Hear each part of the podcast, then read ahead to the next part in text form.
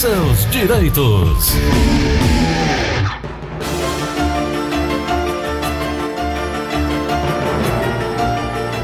São 9 horas, 9 horas 45 minutos. Nós vamos até as 11h30 da manhã, a linha. Nós vamos até as 11h30 da manhã com a sua participação. E você pode ligar e interagir conosco, 3261 1233, 3261 1333 e o nosso WhatsApp que é o 988871306. Nós vamos falar agora sobre direito trabalhista. Doutor Divaldo, bom dia. Olá, Gleison, bom dia para você, bom dia para os seus ouvintes. Doutor Divaldo, eu queria falar também, além da, do, da, do, do, do, artigo 818 da CLT, que são as provas no processo do trabalho, é, antes de uhum. entrar nesse tema, eu queria, por gentileza, tirar a dúvida aqui de um ouvinte nosso, o Marcos, que mora no bairro de Santa. Conjunto Santa Terezinha.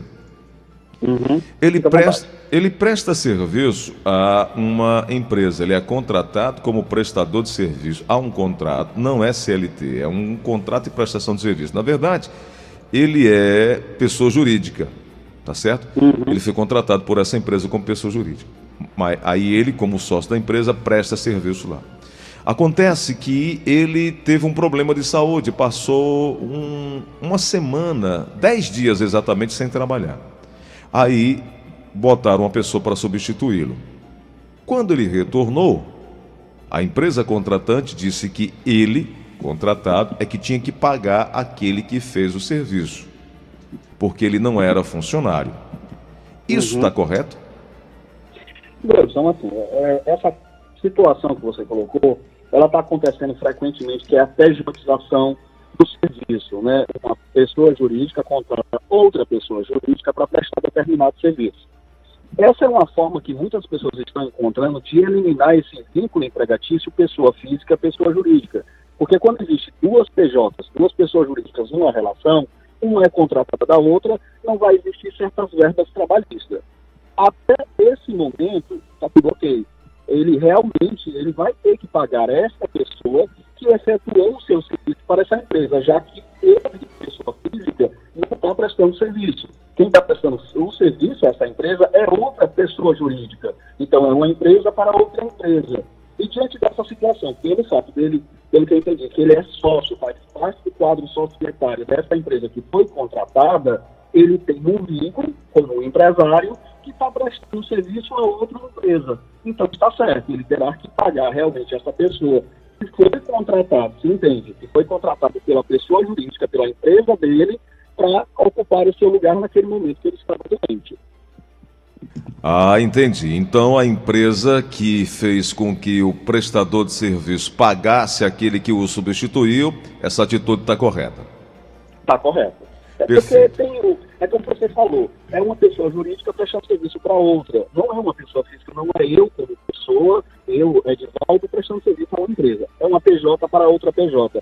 Em decorrência dessa situação, quando a PJ é, é uma pessoa jurídica, ela é algo criado pelo direito, não é uma pessoa como nós, ela não tem corpo físico, quando ela tem a deficiência de um funcionário, ela contrata outro. E foi o que aconteceu. Ele só está sendo vinculado em decorrência de fazer parte do quadro societário dessa empresa que foi contratada. Perfeito. Doutor Divaldo, vamos entrar aqui na pauta, que é o artigo 818 do decreto da CLT, da CLT. De, de, da Lei 5.452, de 1 de maio de 1943. Bom, é aí. Coxa de retalho. É. Bom, aí a, a, aprova a consolidação da lei do trabalho, o artigo diz o seguinte: o ônus da, da prova incube, né? Aí vem. A quem alega. Isso, é a redação dada pela Lei 13.467 de 2017. Bom, o que é que cabe ao reclamante, o que é que cabe ao reclamado, qual é o seu olhar e por que lhe chama a atenção o artigo 818 da CLT? a prova no processo do trabalho ela é sempre muito delicada, principalmente com essa revolução digital também. A gente saiu daquele rol exemplificativo e passou a se criar novas provas dentro do direito do trabalho. Ao empregado, quando ele vai querer provar o seu vínculo de trabalho, hoje não só aquela carteira assinada é uma forma de se provar que eu trabalhava para determinadas empresas. Então, ali é um fator constitutivo do meu direito. Eu tenho que provar para ter sucesso numa ação trabalhista que eu realmente trabalho para determinada empresa. Testemunha, muitos clientes me perguntam, doutor, posso usar uma testemunha? Eu peço até desculpa aspas da palavra, mas a testemunha do processo do trabalho, por muito nós popularmente conhecidos, é chamada de prostituta das provas. É, mas Porque é prostituta muito das provas. fácil de eu chegar para você e te induzir para o que eu quero. né? Então, os rolos de prova na Justiça do Trabalho para conseguir esse direito, ele foi sendo ampliado. Hoje, redes sociais, eu coloco lá na rede social a minha foto trabalhando, estou devidamente paramentado com fardas daquela empresa, eu já vou conseguir o meu direito.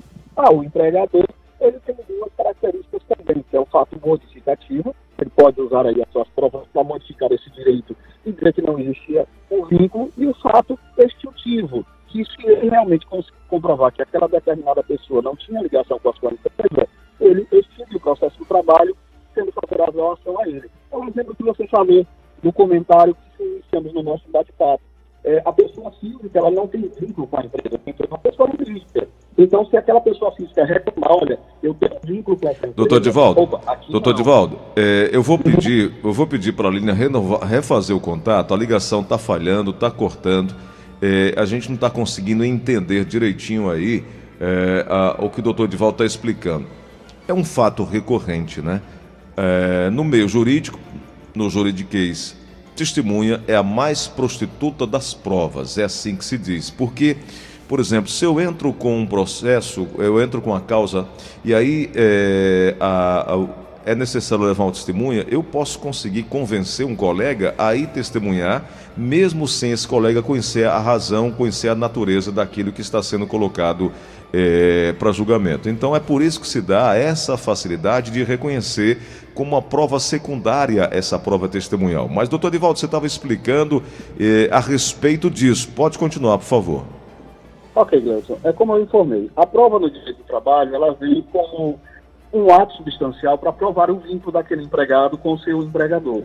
Essas provas, elas podem ser constitutivas, que constitui o direito do empregado dizer assim, eu sou realmente seu empregado, você me demitiu injustamente, eu quero receber minhas verbas trabalhistas.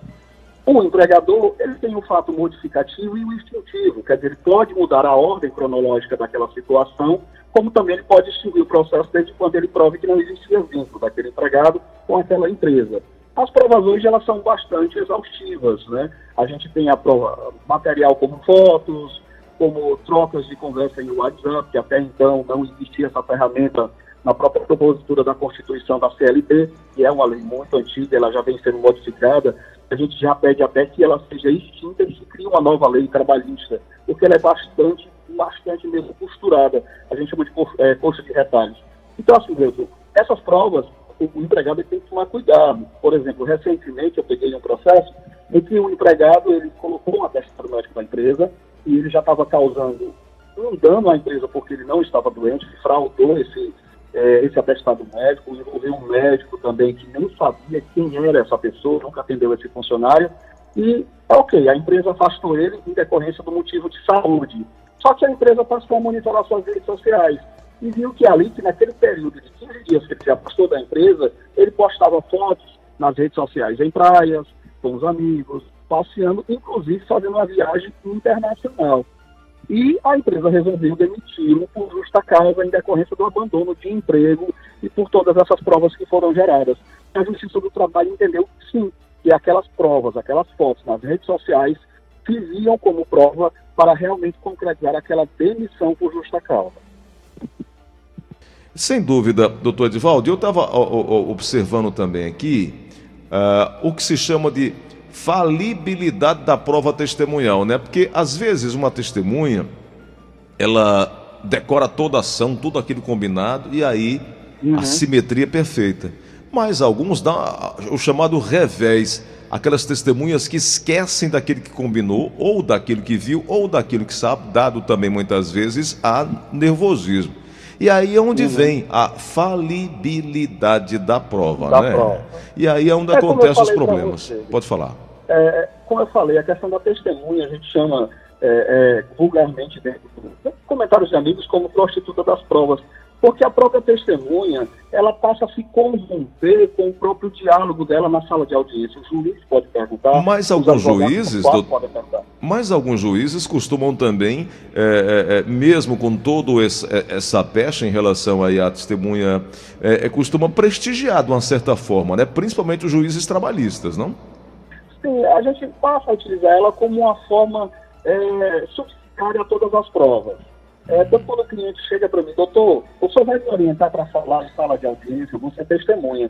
Eu pergunto, você conhece a relação de, empregado e empregador? Você conhece a relação trabalhista dos dois? Conheço. Eu falei a verdade. Eu não vou orientar, porque a própria testemunha, quando ela começa a falar muito ensaiado, muito perfeito, o juiz já vai entendendo que tem orientações ali, os fatos vão se tornando contraditórios na própria instrução da testemunha. Né? E às uhum. vezes ela mesma acaba noticiando algo que não é favorável a quem ela estava a favor de testemunhar. Então é muito perigoso. Eu digo, olha, se você realmente conhece, se você tem ciência de todos os fatos, você tem compromisso com a verdade, isso é audiência. Fale a verdade. Uhum. Eu lembro de um artigo do jurista Carlos Arraia, é, acho que é Aya, Ayahagari, eu acho que é o nome dele. Ele Arraiagari. Arraiagari, pronto, muito bem.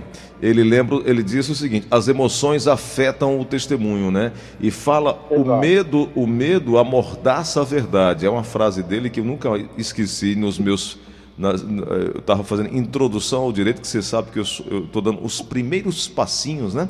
E aí a gente uhum. lê muita coisa, uma, uma, uma, tempestade de informação e uma outra coisa a gente guarda. Eu guardei muito porque eu gosto de ler e eu estava lendo essa frase e, e, de fato a emoção acaba complicando a vida da, da, da testemunha. A própria, a própria testemunha não tem convivência de sala de audiência, ela não tem convivência da uma paramentagem da justiça. Então, seja na justiça do trabalho, seja na justiça penal, qualquer outra justiça, quando você passa a, a presenciar uma sala de audiência, muitas pessoas já ficam com aquela tremedeira, o calor, a, o suar frio, isso é normal. É o que eu digo, olha, realmente, desculpa, se realmente você tem vivência da situação, fale sua verdade, você não tem que aumentar nem diminuir. Fala o que você viu, o que você ouviu, o que você sabe. E ali o juiz vai fazer o seu juízo de convencimento e aproveitando a instrução daquelas provas também para tirar as suas convicções. Porque o juiz não convive com as partes. O juiz é um terceiro não interessado, é um terceiro imparcial. Ele não pode ser parcial a ninguém. E ali, daquela história, ele vai montando o quebra-cabeça e vai dizendo se aquela prova realmente vai ser aceita ou se não vai ser aceita. Perfeito. Doutor Divaldo, quero te agradecer pela oportunidade. Bastante importante o que você trouxe aqui.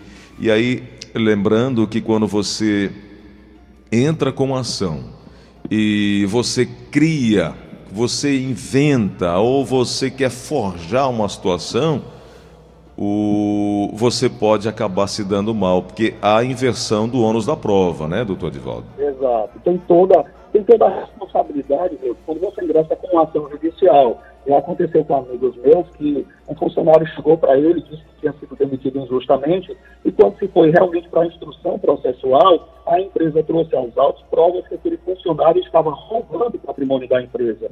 E o, aquela pessoa que mentiu para advogado, eu não tenho como saber se ele está mentindo ou está dizendo a verdade. Posso também acreditar que ele está falando a verdade.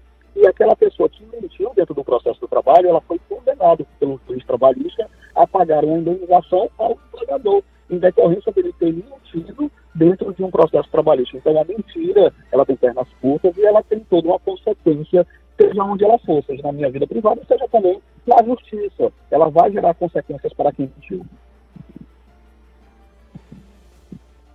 Perdemos o contato aí com o doutor Edivaldo, mas na próxima terça-feira a gente vai voltar e trazer mais informações a respeito do direito trabalhista.